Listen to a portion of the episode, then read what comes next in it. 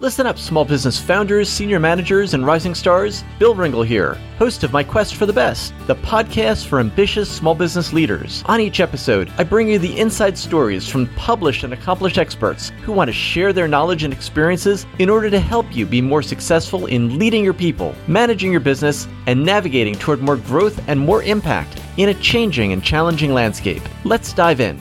Joining me today is Rob Cross. Rob is the Edward A. Madden Professor of Global Leadership at Babson College and the co-founder and research director of the Connected Commons Business Consortium. Rob Cross has authored six Harvard Business Review articles on practical approaches to enhancing collaboration. He's the co-author of five books, including The Hidden Power of Social Networks. Rob lives in Babson Park, Massachusetts, and is here to talk about his book, Beyond Collaboration, Overload, How to Work Smarter, get ahead and restore your well-being. Welcome, Rob. Thank you so much for having me here. It's a great to be here. Tell me, when you were growing up, Rob, who's somebody who influenced or inspired you? It's a great question, and it, it paused me for reflection a little bit there, but it would be ultimately my grandfather who had a really big influence for me. He was one of the early pioneers in aviation in the state of Virginia and actually had the largest airport at one point and continued to pursue that as a passion in what he did throughout his life. But what I always admired about my grandfather is he kept spheres of very vibrant beyond that. So he was an avid sportsman in different ways and very involved in different kinds of charities and giving back. And I think the guiding idea from him for my whole life is really that importance of having dimensionality that really stuck with me, obviously, along with the pursuit of excellence in what you're doing. When you look at your life today, what is an area that you probably wouldn't be engaged in if it hadn't been for your grandfather's influence and example? So, very much water sports. I will, I will say, just as a side piece of what I do, we've always had a, a boat on a lake, and I've taught my kids how to ski and wakeboard and everything else. And so that's become a big part of our life outside of work in different ways. To me, that's a really big deal, having kind of things that you're doing that create dimensionality for you. Uh, and I, of course, learned to water ski at five years old with my grandfather pulling me through a river, running with a ski rope in his hand, trying to get me up. And that's uh, persisted and will, I'm sure, go through my children to their children as well. He was probably quite an athlete if he was able to give you a, a water experience on skis by running with a rope.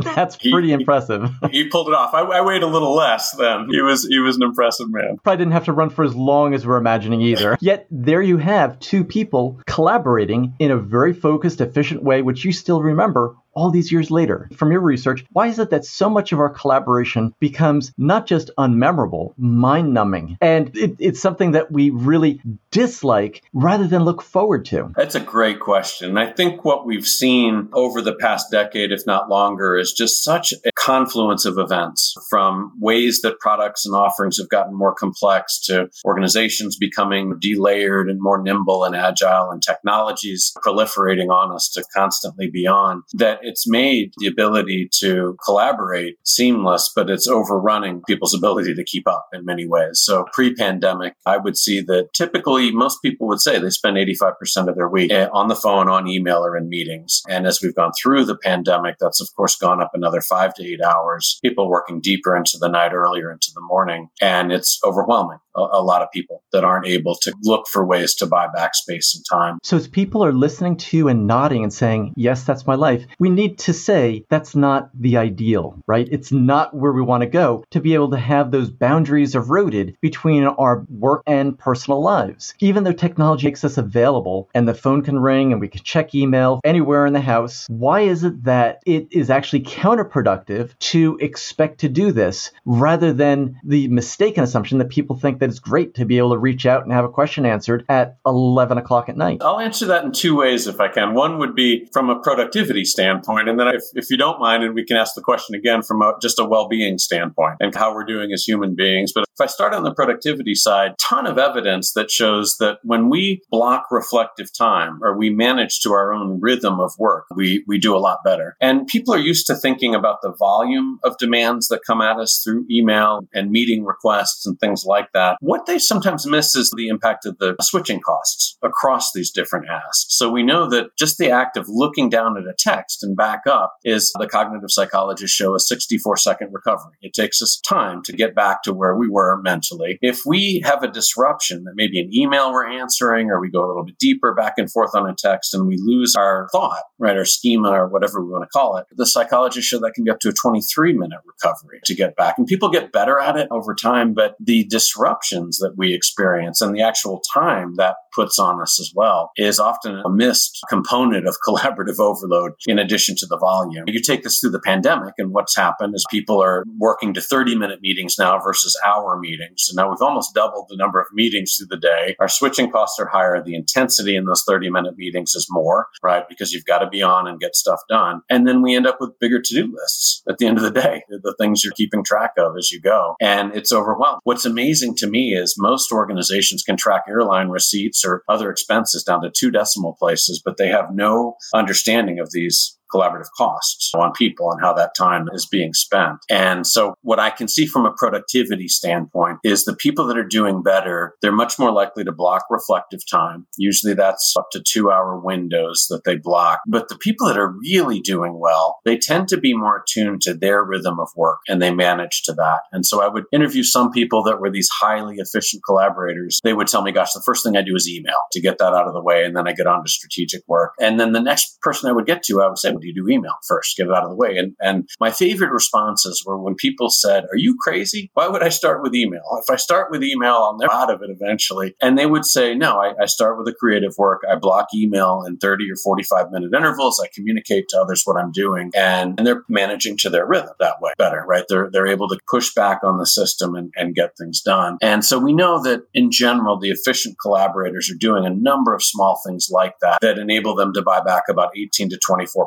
of their time compared to average. And that gives them space in different ways to invest in how they're collaborating and, and, have better and better impact from a productivity standpoint. Let me jump in because that is not trivial. 18 to 24% of your time is more than a day during your week. That's and that's the thing that surprises people. The magic in this game that I've completely become convinced about is when we think about the things we're struggling with or the things that are big items that we think about cognitively, we just think about the big things. You know what I mean? The the one project that's overwhelming overwhelming us, the one boss that's a pain. And we miss all these myriad small interactions that we get pulled in. And so the trick I'm finding with the efficient collaborators is that they are much more likely to pay attention to the small and focus in on how they shift demands around themselves in, in very targeted ways. And this can be done in a bunch of different ways, very pragmatically. I find that if they'll just give me a couple of hours to look back in their calendar four months, right? You can't look back last week because we justify everything. We're wildly important in everything. But if you can look back four months, you start to create some space and you're looking for what are the routine informational requests I'm getting that I don't need to be a part of? What are the routine decisions I'm being pulled into that I'm not adding unique value? And are there portions that I'm executing that if I could package these things and shift in the network or find other ways to have that work done, there's an enormous amount of savings that come from just doing that periodically. So your work involves not just research, but the application of this research. Can you share an example of an executive or a small business leader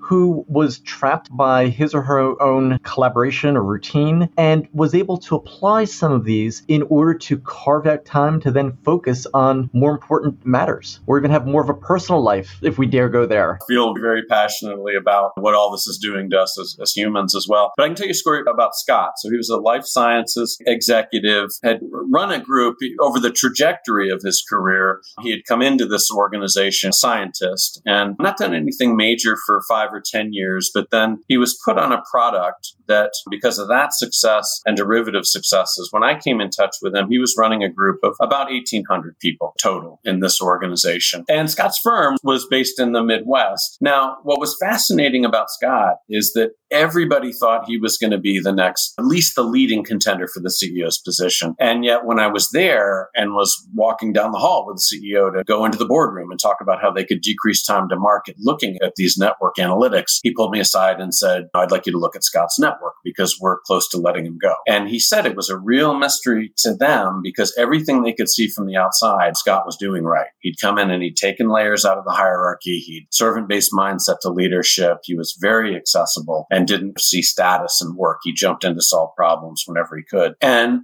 the reality is what that had done to him when we looked at the analytics is just completely overwhelmed. Somebody was very good at a certain level and could scale what he was doing at a certain point. When he hit at that point in his career, it overwhelmed him. And this happens to every everybody I've looked at, not just he basically in his 40s. He'd been at the company a few years. What's the context for his age and the, the length of service? He was early 40s, about 20 plus years in the organization. And this, as we come back ideally to the well being side, you see a trend in here where people's responsibilities grow and they get their kind of late 30s, early 40s, and then they have personal obligations, right? Whatever decisions they've made, those things creep up around them and it gets overwhelming. And in particular, we can see performance wise, when people get into those positions, they start to falter. They become less innovative. Turnover around them goes up. Mean, there's a lot of negative things that happen. And then again, health wise, we'll come back to, we see it's a real persistent problem and a huge driver of stress that's, that's having an impact. When you're able to analyze the situation for Scott, what was a part of the intervention and how did it transform that situation? So he did what I was just describing. He sat down with a coach and they looked back in his calendaring and email system and they were focused on what are these routine things that have crept around him.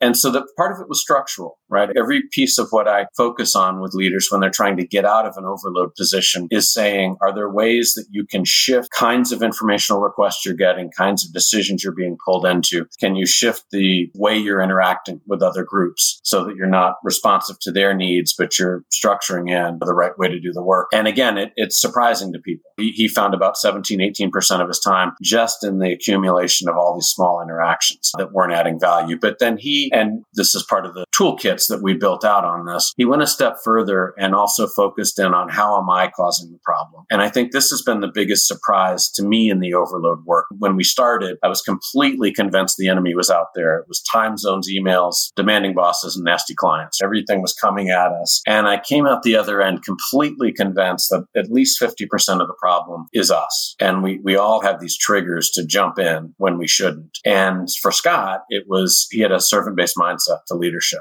Great thing. But at a certain point, in a certain way, if you become the path of least resistance for everybody, then it's going to overwhelm. So for him, he was really thinking carefully about how do I make sure that I'm aware of this trigger that leads me to jump in when I shouldn't and guard against it. And people have different triggers. As I look at all this work, for some it's accomplishment, for some it's fear, status, different things like that. And what's true for everyone listening, for everyone who you've worked with, is that they often are positively driven to make a contribution. They come about from some benefit or perceived benefit. Some of them are off, but largely there's some positive outcome that's being sought and achieved by that, but the cost is so high they don't realize that they've got to make an adaptation in order to be more successful, especially as you level up in an organization. Isn't that true? Completely. Every one of these drivers, when I, I talk about these triggers or beliefs that lead us to jump, the fascinating thing is generally they're all good things up to a point. And it's just when you pass that point in today's hyper connected world that then overload starts to happen. And one of the insidious things about collaborative overload is that it feels good good right up until it doesn't. You feel like you're in the thick of things and people are relying on you and everything is great right up until that last project hits or your significant other says no more and it starts a, a downward spiral. I'll tell you one of the eye opening things for Scott in this case, because he will, you know, these ideas with me when I'm in that organization is he was physically unhealthy, like to the point of not doing well. I'd met him and I could tell he wasn't holding up well, even on the first meeting. And so they did what I didn't know was possible. They sent him to a, it was a yoga retreat camp for 10 days and he was out in the woods. And part of it was to say, can you reset and physically recalibrate how you're managing? But the key thing they did is they took away his devices and that plural. He had two devices he was constantly checking. And so when he tells this story with me, one he sent and the one he kept in his sock when he went to the yoga retreat. Constantly checking in a quiet way. But he said the first day was like a heroin withdrawal. We know that's not too far off the truth, right? The neuroscientists show us that we're getting these hits of dopamine or other device, other chemicals every time we're checking, and we entrain ourselves into these patterns pretty quickly. But for him, the most telling story is he gets through the 10 days, survives it. He's okay. Back to the office 11 days out. First thing he is on email. He wants to get caught up and there's thousands of them. But he said for him, the biggest eye opener for him was he was going down something that happened 10 days ago, felt his blood pressure rising. I've got to jump in. And, and the key for me is it wasn't from a micromanagement standpoint.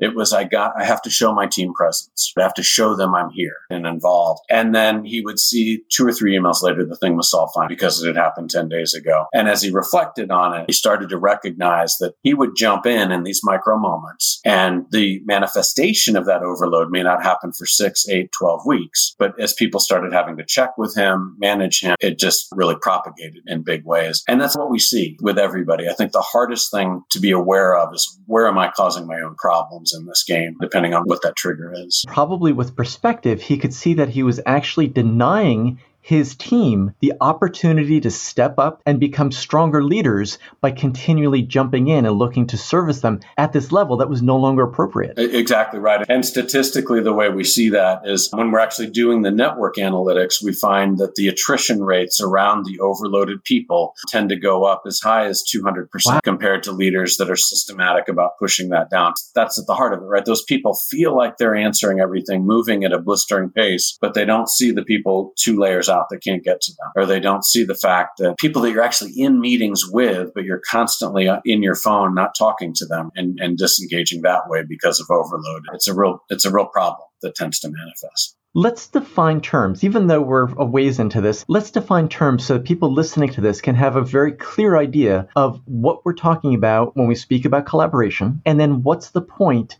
where it becomes overload rather than effective? So for me, collaboration isn't just a, a, webinar, right? Or a Zoom call or an email. It's the pattern of people that you're interacting with to get work done or to fulfill what you want to and kind of dimensionality you want to play outside of life. People have very different thresholds for the size of the connectivity they can manage. And there's a lot of different factors that come into that. When we're looking at overload and when we see it become a problem quantitatively, it's when, you know, more than 25% of the people that you're interacting with are saying they have to have more of your time to be successful, then that starts to be the first trigger for us. We see that people tend to start to fall in a negative spiral when that happens. More qualitatively, what I'm always asking people is just plot on a line the degree to which your life is more reactive or proactive in what you're trying to have accomplished. And if there's one core idea in this, that has again become really clear to me through all these interviews is we have tremendous ability to shape what we do and who we do it with, but we give that away a lot of times and we fall into these reactive postures trying to answer all emails, trying to be always. And ultimately, it starts to pull you in a direction that doesn't reflect your own set of priorities. And that's going to obviously differ for people, but that's really what I'm looking at as to what degree if you let that happen in this overload drive. And I just want to voice an objection that I think that you've heard hundreds of times before. When you present this to managers and they say, but it feels so good to get items checked off the checklist. It feels so good to be in the thick of things and have everyone call calling you and asking for your opinion, your advice, and your support to make decisions. How do you break that cycle and let people know you're in the midst of a grind when that happens? I think there's a lot of ways. The need for accomplishment, right? The checking list idea. That's me. I know for my own kind of tendency, that's what I tend to drive to. And I think what you're trying to do with people like that is reflect a little bit on what am I? I get these jolts of satisfaction from the small accomplishments, answering something directly versus connecting people to somebody that could help them solve it around me or just getting email emptied out. And then the, the question for me is, what is that keeping you from doing professionally that would be more meaningful? And then really importantly to me personally, as we've done all this work on the well-being side, I can see that people that maintain at least two and usually three groups outside of work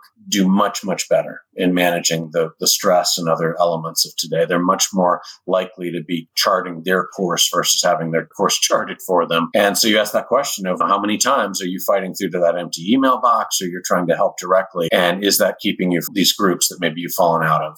And again, it's that kind of late 30s, early 40s that you start to see the, the downward spiral on health for so many people today because they're not able to take that time and they're falling out of the groups that, that kept them healthy to begin with. So for me, that's always the question. That's the only thing I see that works is if you can get people to reflect on what am I letting go? And if I use that in the moment, then that'll help me guard against following my own tendencies a little bit too deeply. What I love about that approach is that it lets people come up with their own response to what they're missing. It's not coming down top down and you're missing out on these other opportunities, which could make people suspicious and put their defense shields up because they don't want to be told that they're missing out on things. They'll simply argue that they're handling it and dealing it with it some other way. But when you ask them to come up with the ideas and the opportunities that they're missing, whether it be family, whether it be friends, whether outside social outlets or hobbies or avocations or groups that they want to contribute to through charity work, then it becomes becomes real. Then it becomes something that they're starting to own. And speaking of which, Rob, I want to ask you if you're ready to own the My Quest for the Best lightning round. Here we go. I'm going to give it my best. At the beginning of the interview, I asked who was influential growing up, and you talked about your grandfather. When you were a teenager, Rob, What's a song that you loved? Jesse's Girl. Jesse's Girl. It was a Rick Springfield. So I'm not going to sing it yet. I can't. In dealing with overload, what's one of the ways through your research that you've found that you can decouple yourself from your own bad habits of overload? Biggest thing is having dimensionality, right, in your life. You have to have things that pull you in those directions that keep you from being sucked in, in in different ways. What are one or two things that are part of your outside dimensionality? So for me, I'm a, I'm a big cyclist, like about 150 miles a week right now. And it's not about the biking. This is really important to me, but I'm with these bunch of old guys that are just not going quietly. And we pull each other through on tough days and we formed authentic connections in the same way that the Jesse's Girl song gets me off task and gets me in a moment. And in a, I, I think that's really critical that you think about the groups that you're moving into. So for me, it's biking, it's tennis, it's church that we're a part of, a set of these spheres that just keep me, you know, actively engaged in life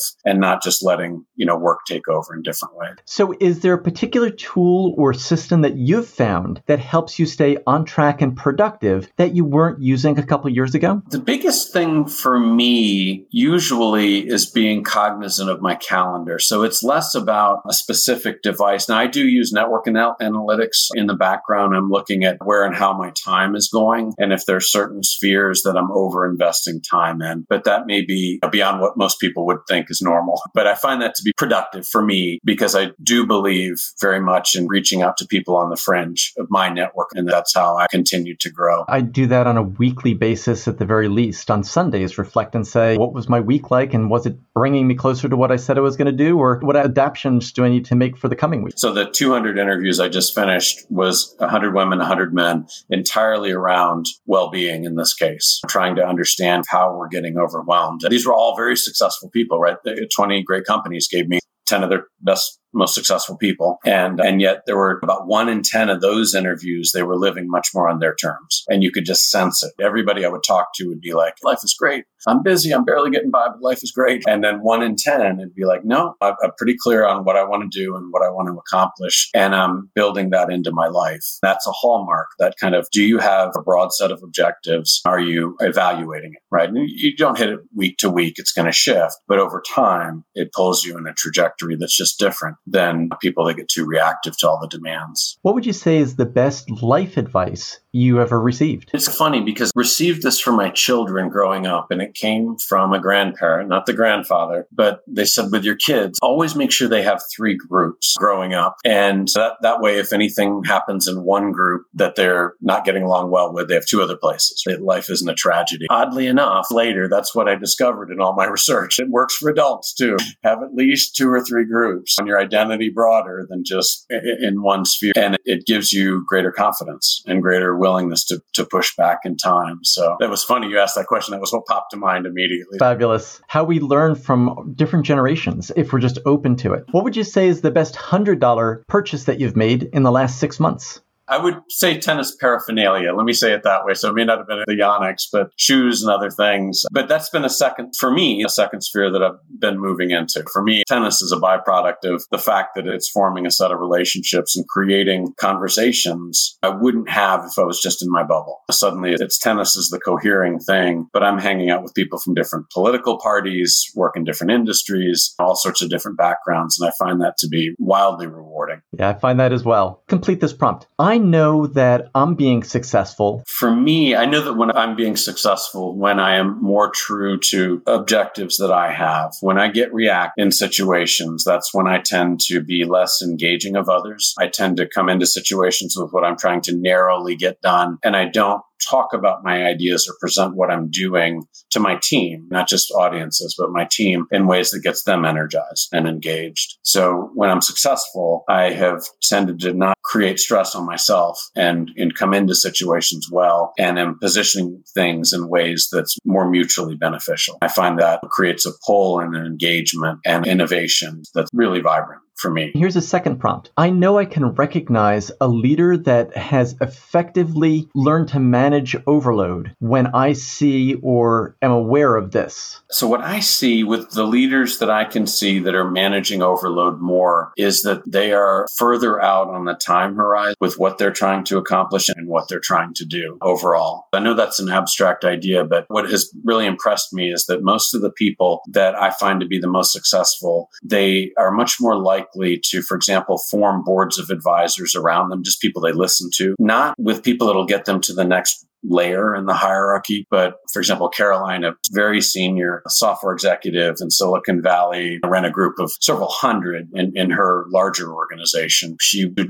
flown up the hierarchy there and had been put in many different roles that on the surface you'd think, how in the world could somebody be successful across all these different roles? What she did that was amazing to me is she formed a board of directors that was six people that just showed up in life the way she wanted to. And so they were younger and older than her. There was, you know, somebody from a different religious affiliation. And she said those people's discussions with them around what's worth doing helped her shape a role that was always more meaningful to her over time. And so it's at that level where people are further out on the curve. They're more proactive in shaping their future in terms of how they're, you know, building a network, how they're pursuing objectives. Those are the people that haven't gotten caught in a frenzy and they're responding to email at all hours or things like that being more proactive. And also, I go back to the time quadrants of they're focused more on things that are important but not urgent. Right. So, and the question is, how do you create that buffer? I think that's the challenge. I actually think we have a lot more latitude to find that 18 to 24% time, but that's really the orientation in all of this work. I'm never coming back to leaders and saying, you need to go form these kind of connections, even though I know statistically which ones are going to matter. I can't start that way. We have to start with how do you buy back time first and create right. some space. So right? you can reinvest the time. What would you say is the most important habit, routine, or belief that you've stopped in the last year that's brought you the most personal pleasure or satisfaction? Email first thing in the morning. So again, I'm a need for accomplishment person, right? That's if I see something that can be done in two minutes, it'll take me 10, but I'll try to fit it in. So for me, I just focused in on dumping email, getting rid of email early, and I do more creative stuff and block time to, to get it done as a way to, to take a little bit more control over what I'm doing. Rob, let's go back to the issue of health because overload has has such an insidious effect on our stress, developing anxiety, as well as our overall general physiological well being. What is your research uncovers that would be new to people about how it's important to manage overload because of its impact on our personal health? Yeah. I'll give you a story here. And it, it started with uh, this work I just literally just finished a couple of weeks ago with 200 interviews around well being. So 100 women, 100 men. And that's been a really big pivot point for me in my career over the past five or six years, really emphasizing all these interviews to get to things that people are doing, ways they're living their lives. We started on this to see every single model of what creates a happy person out there has relationships somewhere in it. And, and yet then there's no discussion in all of these around what do people do if they lose those connections? They get busy in life, like we are talking about, late 30s, early 40s. They fall out of groups that were important. How do they sustain them? Or just as importantly, what are they actually getting from those connections? Right? Is it just sitting in a bar that matters, or is it something else that you people are building connections? And so we really focus the work on the positive relational drivers of well-being, and that to me means ways that connections help people maintain physical health over time, maintain a sense of growth in and out of work, derive a sense of purpose and meaning in their lives and be resilient. So resilience is just one example, but everybody is used to thinking about resilience as I have this internal grit, right? I've got fight. And yet if you ask people how they got through tough stretches in their life or big setbacks, we have a tendency to fall back on others in at least eight predictable ways. We turn to others for perspective in a situation, to see a path forward, for empathy, to laugh at the absurdity of the situation. So that's an enormous resource for people that have built authentic connections and know how to tap into them. So that was a big piece of our work. But on the stress side, I started off these discussions and I'd say, tell me about a time in your life you were becoming more healthy. I'd hear great stories. And then on the very first interview, I just backed it down and I said, what got you stuck to begin with? What got you to that point that you had to take really concerted action to become more healthy? And the most amazing thing happened the very first interview, 45 minutes in of these 200, this person said, pause, was like this. And she said, just like my gas. And so we spent 45 minutes t- tearing that apart. And what it really led me to see is what I'm calling micro stresses. And it's the accumulation and the way all these collaborative technologies and the ways that people can get to us generate small stresses in our lives. So this can be sensing misalignment with a colleague. It can be seeing a team member that needs to be coached, a client that may not be happy. It can be a text from a child that you can't quite tell if they're really in trouble or if that was just them getting over something in the next minute. So we go through our days to, and we're hit with 20, 25, 30 of these and we go home exhausted and we can't quite put our fingers right on what just happened. It's not one big thing. It's these accumulation of small in ways that we're not designed cognitively to see and to say, I need to go do something about it. I think it's having a major negative impact on us. And that's been a big piece of our work recently. And in the last chapter of the book is around how do you see that and do things differently. One thing that we did early on was we said no phones at a meal table. You don't even put them on the table because when they light up, when they bing, it's already distracted us and change the ambiance, the mood, our focus for anyone's phone. So we turn off our phones and we leave them off the table. That we just don't allow phones in our, our household at meal tables. I guess that's one of the big things that we've done that I think has made a compound benefit over time. Is there anything like that that you've also found that might not be obvious to people as to how important it can be to avoid these micro stresses? The micro stress tend to happen in three ways. First are these interactions that drain our capacity. They keep us from being able to get done what we have to get done. Second are interactions that hit us negatively from an emotional standpoint. Concern over taking care of others, like through COVID, for example, that creates more emotional stress, whether it's family related or work related. And third are challenges to identify ways that our interactions are pushing us from who we thought we were going to be at the beginning of the journey. Just as an example, if I grab the first drain to capacity, one of the ones that surprises people a lot of times is there are so many different kinds of collaborations happening in most people's work today. We have one team that maybe we're responsible for, but then usually we have four or five other things that we're a part of, task force, committees, whatever. If you happen to be in charge of one or four other people and they're on five or six things themselves, they come back two weeks later from a meeting and only you're 95% done, let's say, right? So it's not a big miss, but each of them are 95% close to what we'd all agreed we were going to do. That accumulates to a 20% impact on you. And, and it's a weird thing because you're stuck in the moment of do I challenge that and say, no, 95% isn't good enough? Or do you fight through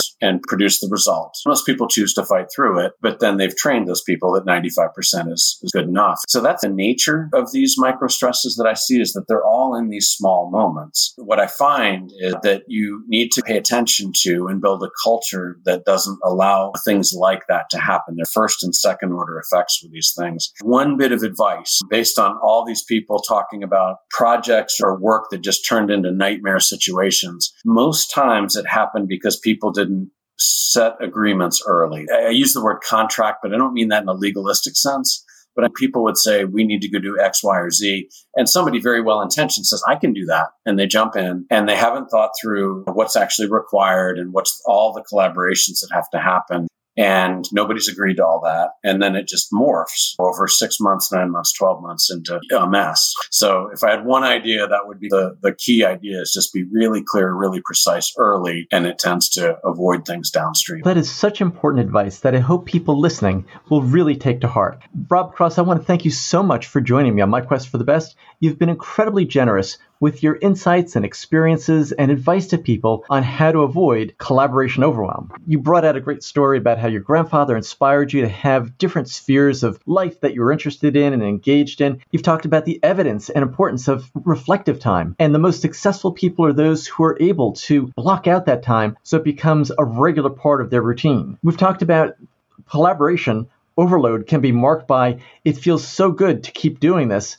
right up until it doesn't feel good at all, and then it can really be a collapse. We talked about the example of Scott managing his team, how everything looked like it was going well from the outside, and some people were thinking that he was on the verge of becoming CEO. The reality was he was on the verge of being let go. and the difference that it made to really take that 10 day retreat and unplug, not just from the company, but from his devices, so that he could come back with fresh eyes and notice how his team stepped up in the get to resolve their own difficulties and questions and made them stronger. We talked about how it's important in the connected age in order to make sure that you have a good balance between your proactive and reactive activities as a leader. And finally, we concluded with the importance of having clear contracts, not a legalistic sense, but contracts that really define what we can expect of each other in order to reduce some of those micro stresses that build up. As we know, stresses lead to strains, which lead to falter, which could lead to creating very unhealthy situations, both in our bodies as well as in our work relationships. So, for these and so many more reasons, I want to thank you, Rob, for joining me on my quest for the best. No, thank you so much.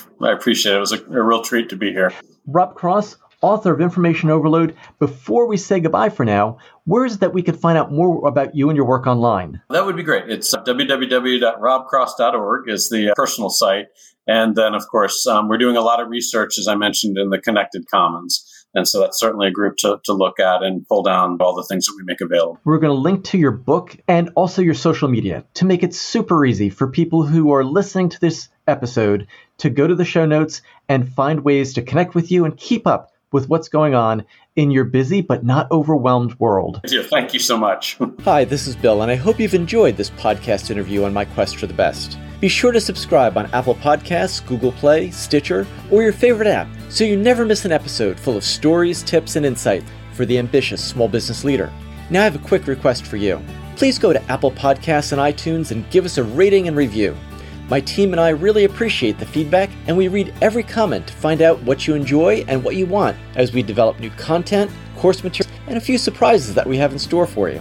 When you rate and review My Quest for the Best, you help other small business leaders find us, subscribe to the podcast, and join the community.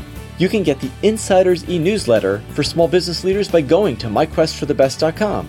We have chosen a challenging path to make a living and make a difference in the world, and I believe it's important to share top notch resources with each other, which is why you'll find new episodes from top thought leaders and small business experts on My Quest for the Best each week. Thanks for listening and being part of the community. See you on the next episode.